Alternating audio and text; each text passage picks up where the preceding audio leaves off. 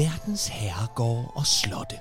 Og ikke mindst om alle de spøgelser, der bor der.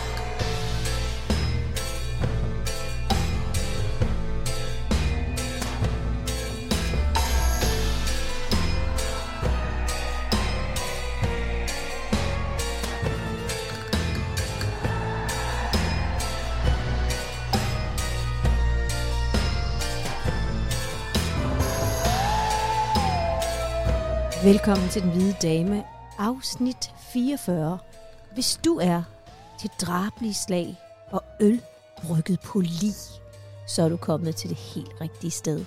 Mit navn er Trine Gadeberg, og over for mig sidder min medvært, Kasper Lefebvre. Ho, ho, ho. Ho, ho, ho. Det er Glædelig jul snart. Ja, og vi sidder her. Og det er altså ikke en lydkulisse, kære venner. Der er simpelthen gløk i glasene. Du har lavet gløk til os, Trine. Mm, det har jeg. Øh, og øhm, Det var bare lidt sjovt, for da jeg skulle over, og, og vi vidste jo, at vi skulle indspille det her nu, Mhm. mm-hmm. så hælder jeg gløk op i de her glas med ja. en ske i, bare lige fordi jeg ved, det er jo varmt, ikke? Mhm. Men alligevel, så går glasset fuldstændig i stykker. Og der flyder gløk ud over det hele, som jo ligner sådan noget blod. Så du er sat i stemning allerede. Er du sindssyg, mand? Og det er kun det ene glas, kære venner. Så jeg Ja. vil bare lige sige, altså, det er ikke fordi, at det programmet her det bliver særlig løssluppen på den, Nej, den nej, måde, nej, nej, nej. at gløkken den går Nej. ind. Men, øhm, Men vi sidder her i podcaststudiet med vores to medværter her. ja, Billy de, og Viggo, de hvide hunde. de to hvide podcast, de to hvide dame, de, nej, det er jo den ene damon her. Men Damon altså, her, men ja. de er i hvert fald hvide. Ja, de ligger Så- klar her, podcasthundene, og, øh, og holder vagt, øh, og holder onde ånder og øh, andre forstyrrelser væk. Og i dag, der skal vi en tur til Nordjylland Yes. øh, med øh, et af de her slotte, der har været på listen længe, Mm. og en af de slotte, som mange af vores øh, lyttere også har øh, sagt, hvad med at tage det her? Det er Kokkedal Slot, og, øh, og det har bare været en fest Det har det at dykke ned i. Den Ja. havde det hele. Det var sådan en af dem der, hvor vi, øh, du ved, når vi kiggede på hinanden, var sådan lidt, har du noget historie? Ja, jeg har masser af historie. Har du nogle spøgelser? Jeg har Ja. masser af spøgelser. Ja. Så der var, øh, Jamen, jeg kan slet ikke vente. ej, Jeg- det er en super, super god historie. Ja. Kan vi ikke bare kaste os ud i det? Lad os gøre det. Yes.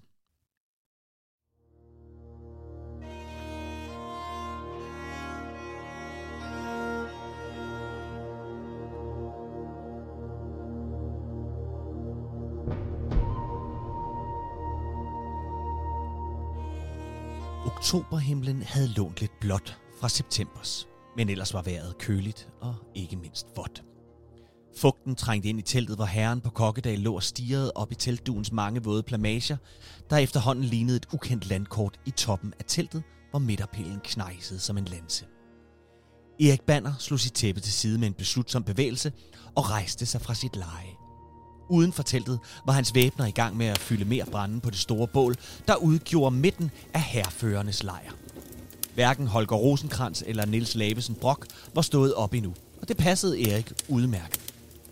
Han ville gerne starte dagen i stille tanker, og den larmende Rosenkrantz med hans mange historier havde siden de drog fra mødet i Randers vanskeliggjort en sådan start på dagen. De var blevet enige om, i Randers, at de ville fremrykke hæren på de 600 mand mod bondehæren syd for Aalborg. Og derfor vågnede herren og Erik denne morgen i Svendstrup. Den mægtige Mogens Gøje og Erik Banner havde begge til opgave at lede styrkerne i Jylland mod Lybækkernes faste beslutning på at genindsætte Christian den anden, tyrannen på tronen. Og selvom det, der senere skulle blive kendt som Grevens Fejde, kun lige var begyndt, så havde Erik en sær fornemmelse i maven af, at noget var galt. Intuition? Sjette sans? Måske. Men der var ikke plads til den slags overtro nu, tænkte Erik. Snart ville den ledet milits af skipper Clemens møde herren, og så måtte falde, hvad ikke kunne stå. 600 mand var ikke prangende, og derfor var de også blevet lovet 2.000 landsknægte lejesvende af hertug Christian. 2.000 mand, som endnu ikke var dukket op, og i Randers var Erik og Mogens Gøje så blevet enige om, at de 600, de selv havde til rådighed, måtte række. Til syvende og sidste, så var fjenden simple bønder, som ikke havde den samme erfaring ud i krigsførelse, som adelsfolk som Erik Banner, Mogens Gøje, Holger Rosenkrantz og Niels Lavesen Brock havde, og som så mange andre af landets adelige, der støttede hertug Christian havde. Så hvorfor stadig denne mærkelige fornemmelse i maven? Ah, det måtte forvære, tænkte Erik, og nikkede til tak, da hans væbner rakte ham en flaske vin, som han straks satte for munden. Har jeg nogensinde fortalt om den etbenede skøge fra Kolding? spurgte en velkendt stemme. Erik Banner glodede tomt på Holger Rosenkrantz, der stod i åbningen til sit telt og strakte sig. En helvedes kælling, siger der. Men ikke desto mindre, så skulle hun have haft evnen for at kunne kurere pest med hendes venushår. Rosenkrantz så afventende på Erik som for at give ham plads til at udfritte ham for flere detaljer fra den perverse historie. Men Erik fastholdt det tomme blik på Rosenkrantz i håbet om, at det ville give ham muligheden for selv at kunne læse situationen og indse, at det hverken var tiden eller stedet til at høre skrøner om etbenede skøger fra Kolding. Men ak. Det siges, da den sorte død hervede landet, der plukkede hun flere hår end Holger Rosenkrantz blev afbrudt af den umiskendelige lyd af et horn, der lød i det fjerne. Erik så op mod himlen, der nu var mere grå, end da han var steget ud af teltet. Da ikke allerede, tænkte han. Men som svar på hans spørgsmål, kom en spejder ridende op til lejren i fuld galop. Hesten vrinskede og prustede, da rytteren tvang den til stansning. De er her, råbte han forpustet og tørrede mudderet af sit ansigt. På højdedragene, nord for byen. De er mange her. Erik Banner så afventende på spejderen, der ikke kom med flere oplysninger. Hvor mange? spurgte Niels Lavesen Brok, der nu også var kommet ud af sit telt. Tal for helvede! Jeg ved det ikke præcis, min herre, men, men, men flere end os, svarede spejderen ængstligt. Lidt på hinanden. Og få minutter senere var de tre mænd samt deres hær på 600 mand på vej mod højdedragene og skipper Clemens bonde her, som viste sig at være på hele 6.000 Erik Banner svang sit sværd, og den genkendelige lyd af et kranje, der blev knust, forplantede sig sammen med stødet op igennem metallet og videre op i hans arm. Der var ingen grund til at følge op med endnu et slag. Den nordjyske bonde var død, før hans kløvede hoved ramte mudderet, hvor benstumper, blod og hjerne flød ud i den våde undergrund. Mudderet, tænkte Erik. Der var meget mere mudder, end de havde regnet med. Og med et gik det op for ham, at han selv, samt den tungt brynjeklædte her, var endt i en mose. Længere fremme så han, hvordan Holger Rosenkrantz hest blev spidet af to bønders spyd. Det store dyr skreg i smerte og slyngede dens herre af sig. Rosenkrantz tunge rustning tyngede ham i mudderet, men det lykkedes den erfarne ridder at komme på benene igen. Begge bønders spyd blev behendigt afværet, da de forsøgte at gentage succesen på Rosenkrantz, som med en uhyggelig hurtighed også fik tildelt sine modstandere dybe sværhug i henholdsvis skulder og ben. Men ikke så snart var yderligere fire nye bønder over Rosenkrantz, og denne gang var den erfarne kriger vugget under for de uerfarne hug, der regnede ned over ham. På få øjeblikke nåede bøndernes klinger igennem den prægtige rustning og fandt vej ind til det bløde kød, hvis åbne sår lod ridder Rosenkrantz bløde ud i mosen. Rundt omkring ham så Erik Banner, hvordan den 600 mand store hær blev et op af skipper Clemens bønder. Som myrer omkring et æble på jorden strømmede flere og flere af de 6.000 krigeriske nordjyder til, og overalt hørte skrig fra mænd, der mødte deres æble. Slaget var tabt, vidste ikke. Og han tvang sin hest omkring for at føre den og ham selv ud af mosen og ned sydpå mod Månskøj. Tilbagetrækning, råbte Erik til hornblæserne, som straks gav signal ud over slagmarken til, at det var på tide at komme væk. De, som kunne, flygtede, men langt de fleste, inklusiv Niels Lave Brock, lå med livløse øjne og stirrede tomt ud i intetheden fra deres dødsleje i mosedragene ved Hervejen, Lære Si i Svendstrup. Skipper Clemens bonde her havde med deres overflod af mænd og kampgejst for sagen om at få Christian den anden tilbage på tronen med lethed overvundet Erik Banner og Mogens Gøjes professionelle hær. Grevens fejde var for alvor sat i gang, og den skulle komme til at koste atter og atter tusinder af endnu flere liv. Med slaget ved Svendstrup var grevens fejde med til at vise de adelige, hvor stor en modstand de faktisk var oppe imod, når det kom til menigmand. Og for dagens slot kom det også til at koste dyrt. Kokkedal Slot, hvor Erik Banner havde til huse, blev nemlig efterfølgende plyndret og nedbrændt af den optændte bondeherre. Men lad os vende tilbage til begyndelsen af Kokkedal Slot. Det ligger med udsigt ud over Limfjorden på et bakkehæld på et solidt voldsted. Allerede i 1327 bliver stedet nævnt med ejerne af slægten Stenbrikke. Blot ikke med navnet Kokkedal, for vi skal frem til 1407, før navnet Kokkedal bliver brugt. Her ejes slottet af en Anders Albrechtsen Stenbrikke, hvis slægt er med til at udvide stedet betydeligt. Men udvidelsen kommer på en dramatisk baggrund. Det er nemlig under Anders Albrechtsen Stenbrikkes søn, Goske Andersen Stenbrikke, at Kokkedal for første gang bliver plyndret og nedbrændt. Det sker efter endnu et bundeoprør, ledet af lavadelmanden Henrik Tagesen, som dog må se sig selv henrettet i Aalborg efter forsøget. Men ikke desto mindre, så kunne Goske Stenbrikke udvide jordene efter bundeoprøret, som jo tit giver anledning til at ryste markskæld af sig og give gårde og slotte vokseværk.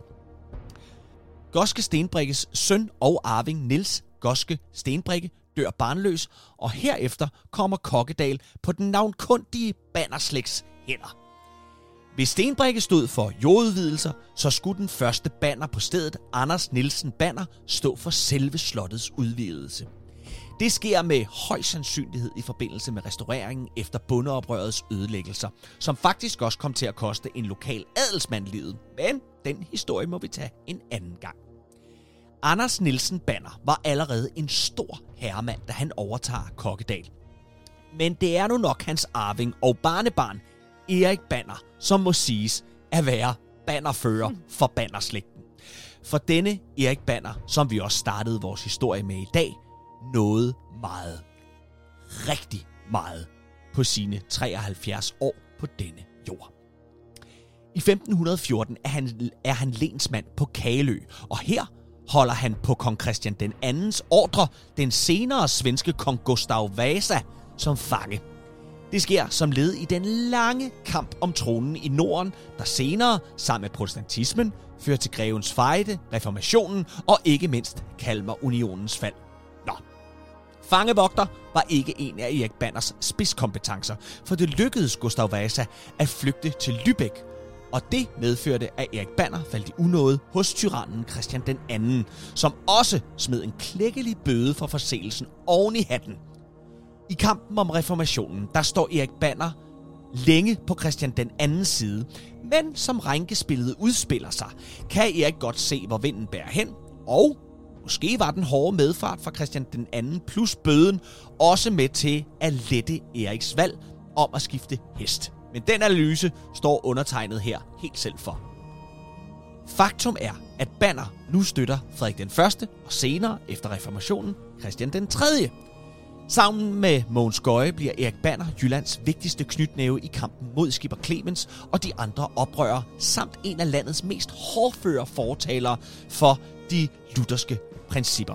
Og her, Trine, er jeg nok nødt til at sige, at jeg jo selvfølgelig lige glider let og elegant over grevens fejde, reformationen og alle de her ting. Og det har ført mig frem til, at jeg tror, der ligger her noget, vi har snakket om længe, nemlig minisoder. Mm. Altså ikke hele fulde afsnit, hvor vi ligesom går helt i bund, men hvor vi udvælger nogle ting. Og her tror jeg, at vi skal lave et særafsnit, hvor jeg i hvert fald vil tage mig af at forklare grevens fejde ned i detaljer. Mm. Den er ret kringlet, men den er sindssygt spændende. Og der, det, er, det, er, det er et helt uh, Game of Thrones uh, afsnit hver, eller en hel serie, mm. kunne det blive til.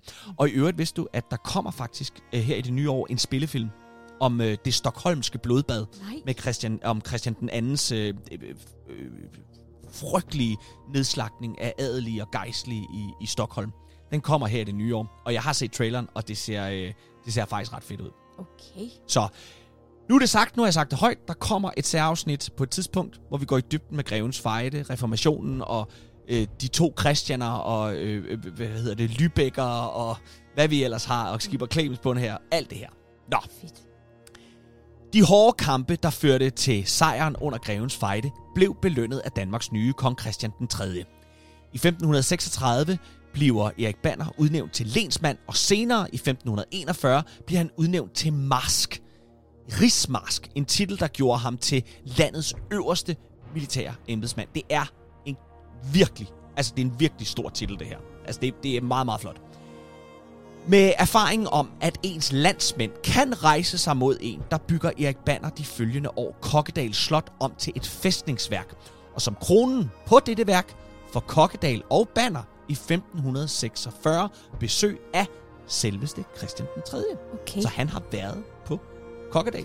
Så det er vel derfor, det kan kaldes et slot. Det er også derfor, man kan kalde Ja. det et slot. Det har Fordi- nemlig haft en konge overnattende, som vi jo i tidernes morgen fandt ud af, at det der skal til. Mm. Nå. Det gode forhold til kongemagten fortsætter efter Erik Banners død i 1554, hvor sønnen Frans Banner bliver lensmand på Kalø og senere også forlenet Børglum Kloster. Han efterlod sig ingen sønner, og derfor tog hans datter Karen Banner Kokkedal med sig over i hendes ægteskab med rigsråd Henrik Lykke, som også var en betroet mand af kronen. Således var han en af fire rigsråd, der bar tronhimlen, da Christian den 4. blev kronet til konge over Danmark og Norge i 1596. Det er altså nogle øh, ordentlige bassedrenge, vi har med os at gøre her på Kokkedal. Mm. Han bar den her øh, tronhimmel, som det hedder. Det er jo den her baldakin, der bliver båret af fire mænd hver deres øh, pind, og så er der sådan et nattehimmel over kongen, når man bærer dem ud. Han har været høj på strå? Det er, en meget, altså det er meget fint at få lov til det, skal jeg helt sige. Kokkedal var i besiddelse af nogle meget store skovområder, kendt som Kokkedal skove.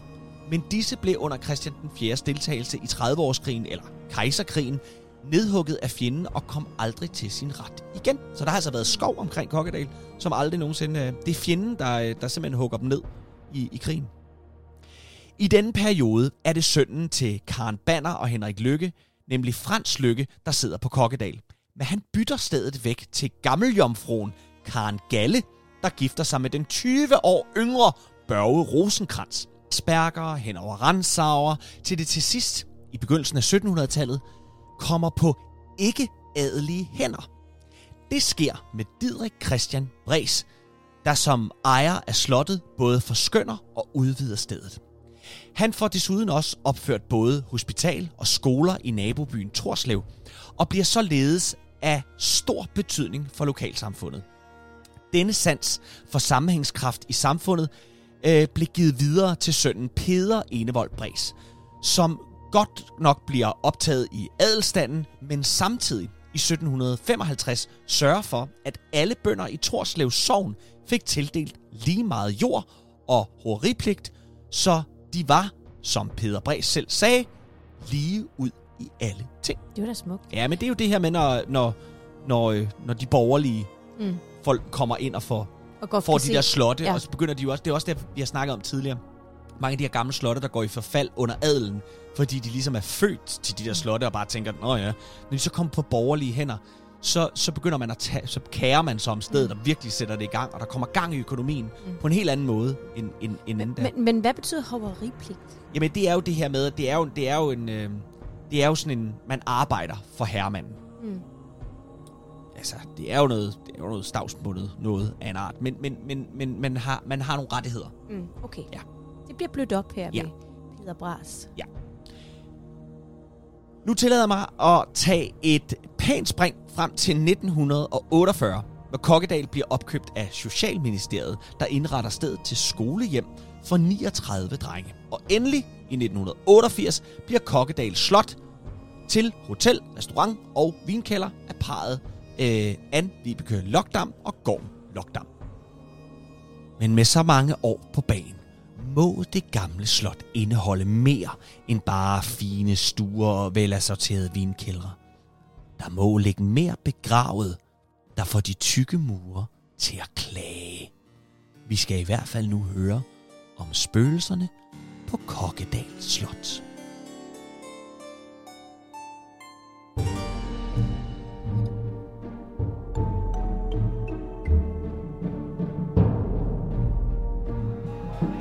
Skål, råbte de alle sammen og løftede kruset op til hilsen, inden de hældte det nybryggede varme øl ned i ganen.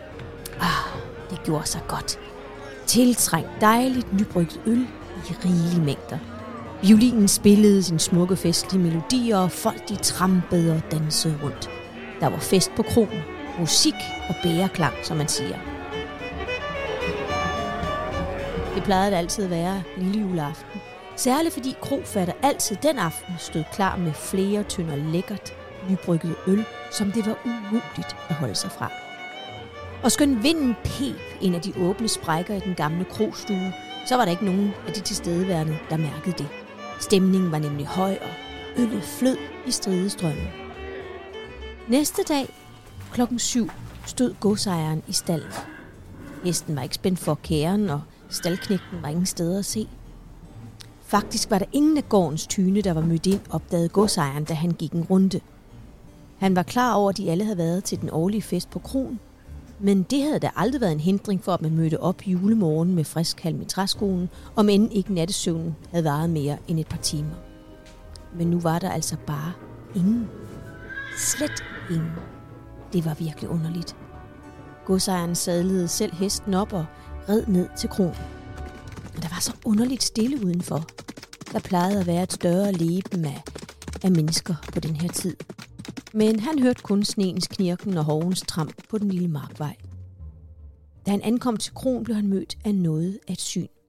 I det, han åbnede døren, så han hele krogstuen fyldt op med mennesker, der lå omkring ind over borer og stole og ind over hinanden. Stanken var ulidelig.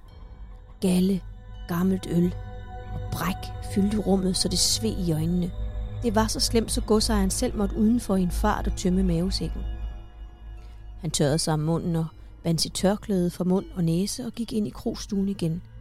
Han begyndte at lede efter sin egen ansatte og fik øje på stalknægten. Ikke nok med, at han lå i sit eget bræk, stalknægten, men bukserne var smurt ind i lort, som til syneladende kom fra knægten selv. Herremanden klappede ham på kinden og fandt en spand vand og kastede den i hovedet på knægten. Der kom lidt liv i ham, men han var mere end bare afkræftet. Han var alvorligt syg ligesom resten af festens deltagere. Hvad det var, alle folk var blevet så syge af, er så makabert, som det overhovedet kan være. Prøv at høre her, Kasper. På Kokkedal på det her tidspunkt var Peter Skrøder i pengebeknep. Det var ham, der ejede Kokkedal fra 1851 til 1870.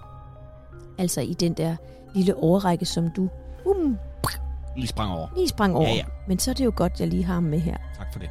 fordi der var bare ingen anden udvej end at tage imod det tilbud, som pjaltekræmmer Søren Fransmand tilbød den fortvivlede herremand. Søren Fransmand var i forvejen en mand på egnen, der ikke var en af Guds bedste børn. Mange frygtede ham, fordi han stjal med arme og ben. Og det var sådan en studhandel, han fik gennemført med herremanden. De skulle i natten smuld og mørke åbne de gamle gravkister i Torslev Kirke, altså den by, som lå lige ved siden af, som du også sagde. Øhm, nemlig Kokkedals tidligere ejers kister, hvor de jo i tidernes morgen var stedt til hvile. Herremanden og Søren Franskmand brød de gamle kister op og krængede fingerringe, guldkæder og diverse smykker af de livrester, der var tilbage i kisten. Kort sagt, de tog alt, hvad der havde en værdi. Det røg ned i vad- vadmilsækken. Selv de der humle knupperanker, som fungerede som singeleje, det stjal de også med. De delte værdigenstanden i to lige dele, dog fik Søren Fransmand lov til at tage alle humlerankerne med. Og derefter så øh, rejste Søren Fransmand så rundt fra gård til gård på egnen og solgte humlen. Ah. Og det var altså en skattet handelsvare, for det var op mod jul, og alle skulle brygge øl, også kromand. Og normalt så brugte man jo malt til at brygge øl. Men ved juletid, så var det altså meget, meget bedre at, at bruge humle, fordi altså, øllet skulle være, ja, ja, være meget særligt. Og så er vi altså tilbage ved vores historiestart. Fordi denne, denne jul var øllet altså blevet brygget af humle, som i mange, mange, mange år havde været sugepapir for ligevæsker i kisten. Øh, Jamen, det er jo rigtigt, Kasper. øh, Kan du forestille dig, hvor klam det er? det er ulækkert. Og nu ved jeg jo ikke, altså, altså det er jo, det er jo altså ligevæsker, det er jo, det er jo ganske forfærdeligt, og jeg, jeg ved ikke, hvor mange kan jeg år. bedre forstå, at du i starten sagde øl, der er brygget på lig. Ja. Fy for... Satan. Ja. ja. Altså, de har simpelthen skålet i øl, hvor de jordiske væsker fra de tidligere ejere af Kokkedal var indblandet i drikken. Altså ikke noget under, at de blev vanvittigt syge. Herremanden Peter Skrøder, som jo var skyldig i gravrøveri, fik altså som fortjente. Det sørgede øh, universet for.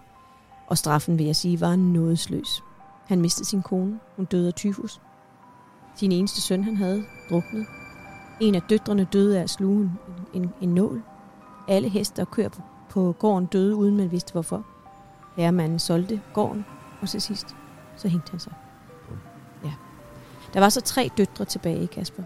Den ene blev gift, og de to andre ernærede sig som prostitueret. Akker ved. Sikke en skæbne. Ja. Hvordan det så endte for Søren Fransmand, det er der ingen, der ved. Altså, det er så klam en historie, Kasper, at den er simpelthen, øh, den var jeg nødt til at tage med i dagens program. Ja. Men altså, der foregår mange andre ting på Kokkedal om natten, når lyset er slukket, og spøgelser og genfærd tit og frem, for det gør de. Fordi herremanden, Peter Skrøder, han har aldrig forladt stedet. Man mener i hvert fald, at det er ham, der er rumsterer. Flere har set ham i skikkelse af en høj, hvid mand. Så prøv at forestille dig, at du går på gangene en sen aften på vej i seng på det her dejlige slotshotel. Du har haft en hyggelig aften foran pejsen, og du glæder dig til at komme i seng på det her magiske og dejlige sted.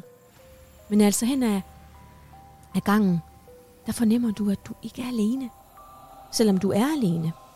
Der er bare sådan en mærkelig stemning af, at du bliver stirret på og betragtet fra alle sider. Og pludselig, så mærker du sådan en underlig kulde på ryggen. Den smyger sig omkring dig og giver dig kuldegysninger. Og du vender dig om. Men der er ikke nu. Og så drejer du ned mod den næste gang. Men det er som om, at der er nogen, der følger efter dig. Og lige pludselig så begynder gulvet at knirke bag ved dig. Og du mærker, at andre tager fodtrin, altså lige bag ved dig. Og du skynder dig ind på dit værelse og smækker døren.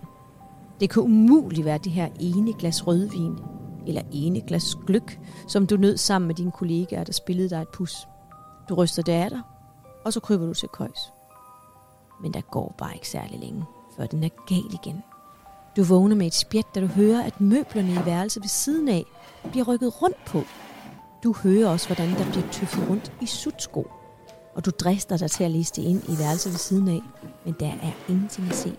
Møblerne står ganske stille, og ingen mennesker er der. Du går tilbage på dit værelse, men knapt er du faldet i søvn igen, før det samme tøfferi og møbelflytteri spiller sig igen.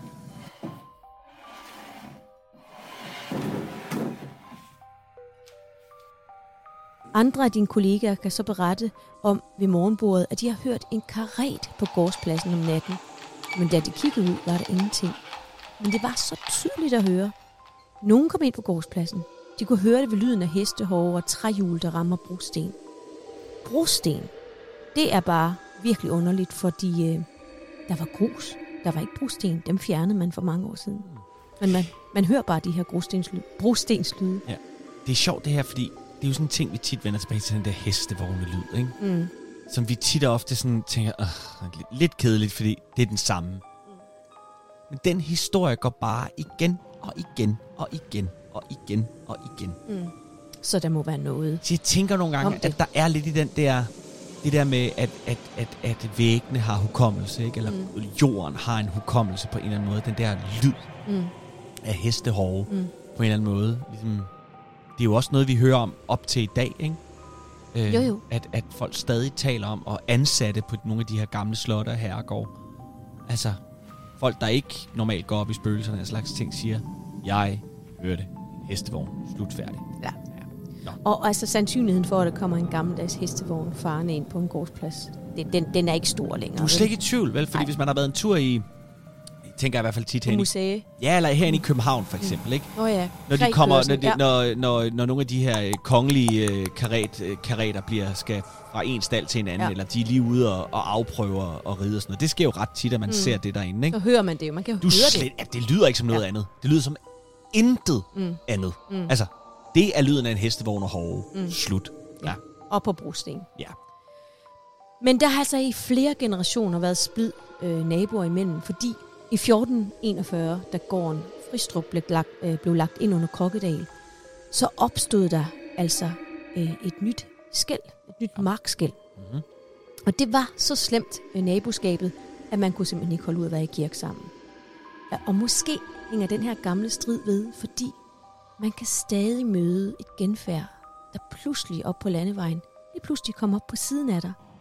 Lige præcis det samme sted ved den gamle køkkenhave. Hvor skillet var. Så der er jo nok nogen deroppe, der siger, æ, æ, æ, æ, der tæller ikke længere. Ikke? øhm, man hører også selskab om natten fra en svunden tid.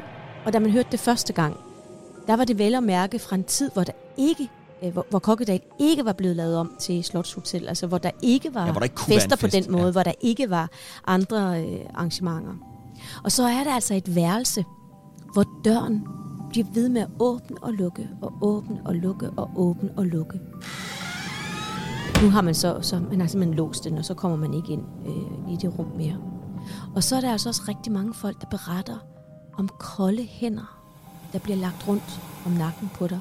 Og, og altså folk bliver skræmt fra, fra videre sans. Og så er der også hende her, Karen Galle, Kasper, som du Ja. nævnte. Jeg var lige kort ind på hende. Ja.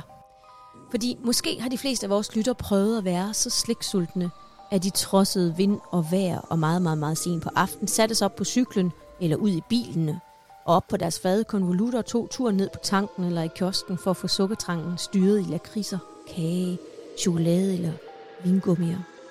Og måske har man efterfølgende tænkt, var det nu også den besværlige tur værd?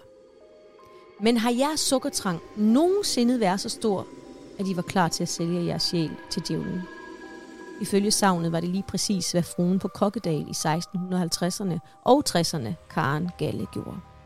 Hun havde så sød en tand, at det næsten var ulideligt.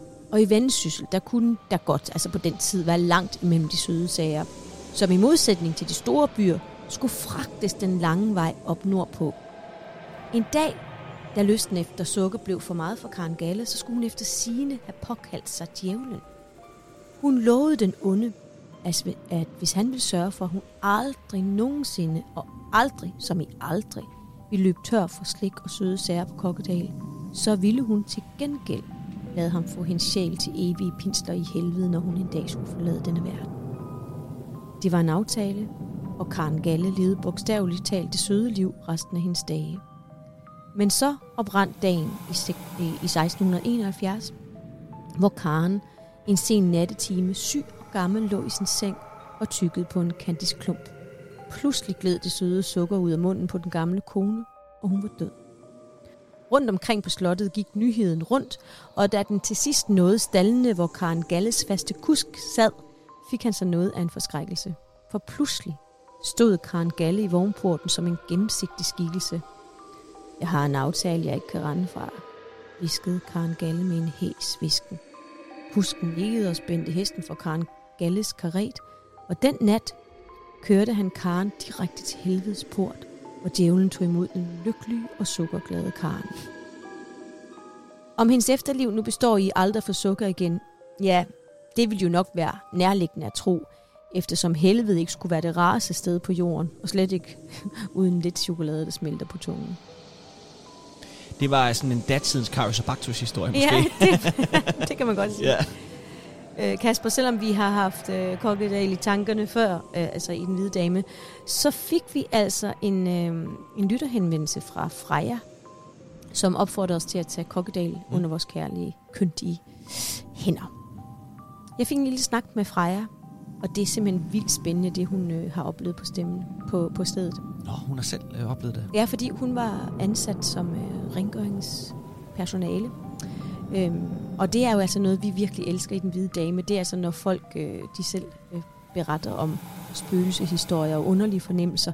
Noget, som trækker op i vores tid. Ja, det, Altså, er, det er lige med til at give det lidt mere sådan... Øh, Ja, troværdigt ja, præg, lige også? præcis, at det ikke er ja. de der gamle skrøner. Ja, Ja. ja. nå, fortæl, fortæl. Ja, men altså, som jeg sagde, så har Freja arbejdet som øh, rengøringspersonale på Kokkedal, og hun fortæller, at selvom hun elskede at komme ind på værelse 30 og gøre rent, så var det altså også et værelse, der var forbundet med, med uhygge.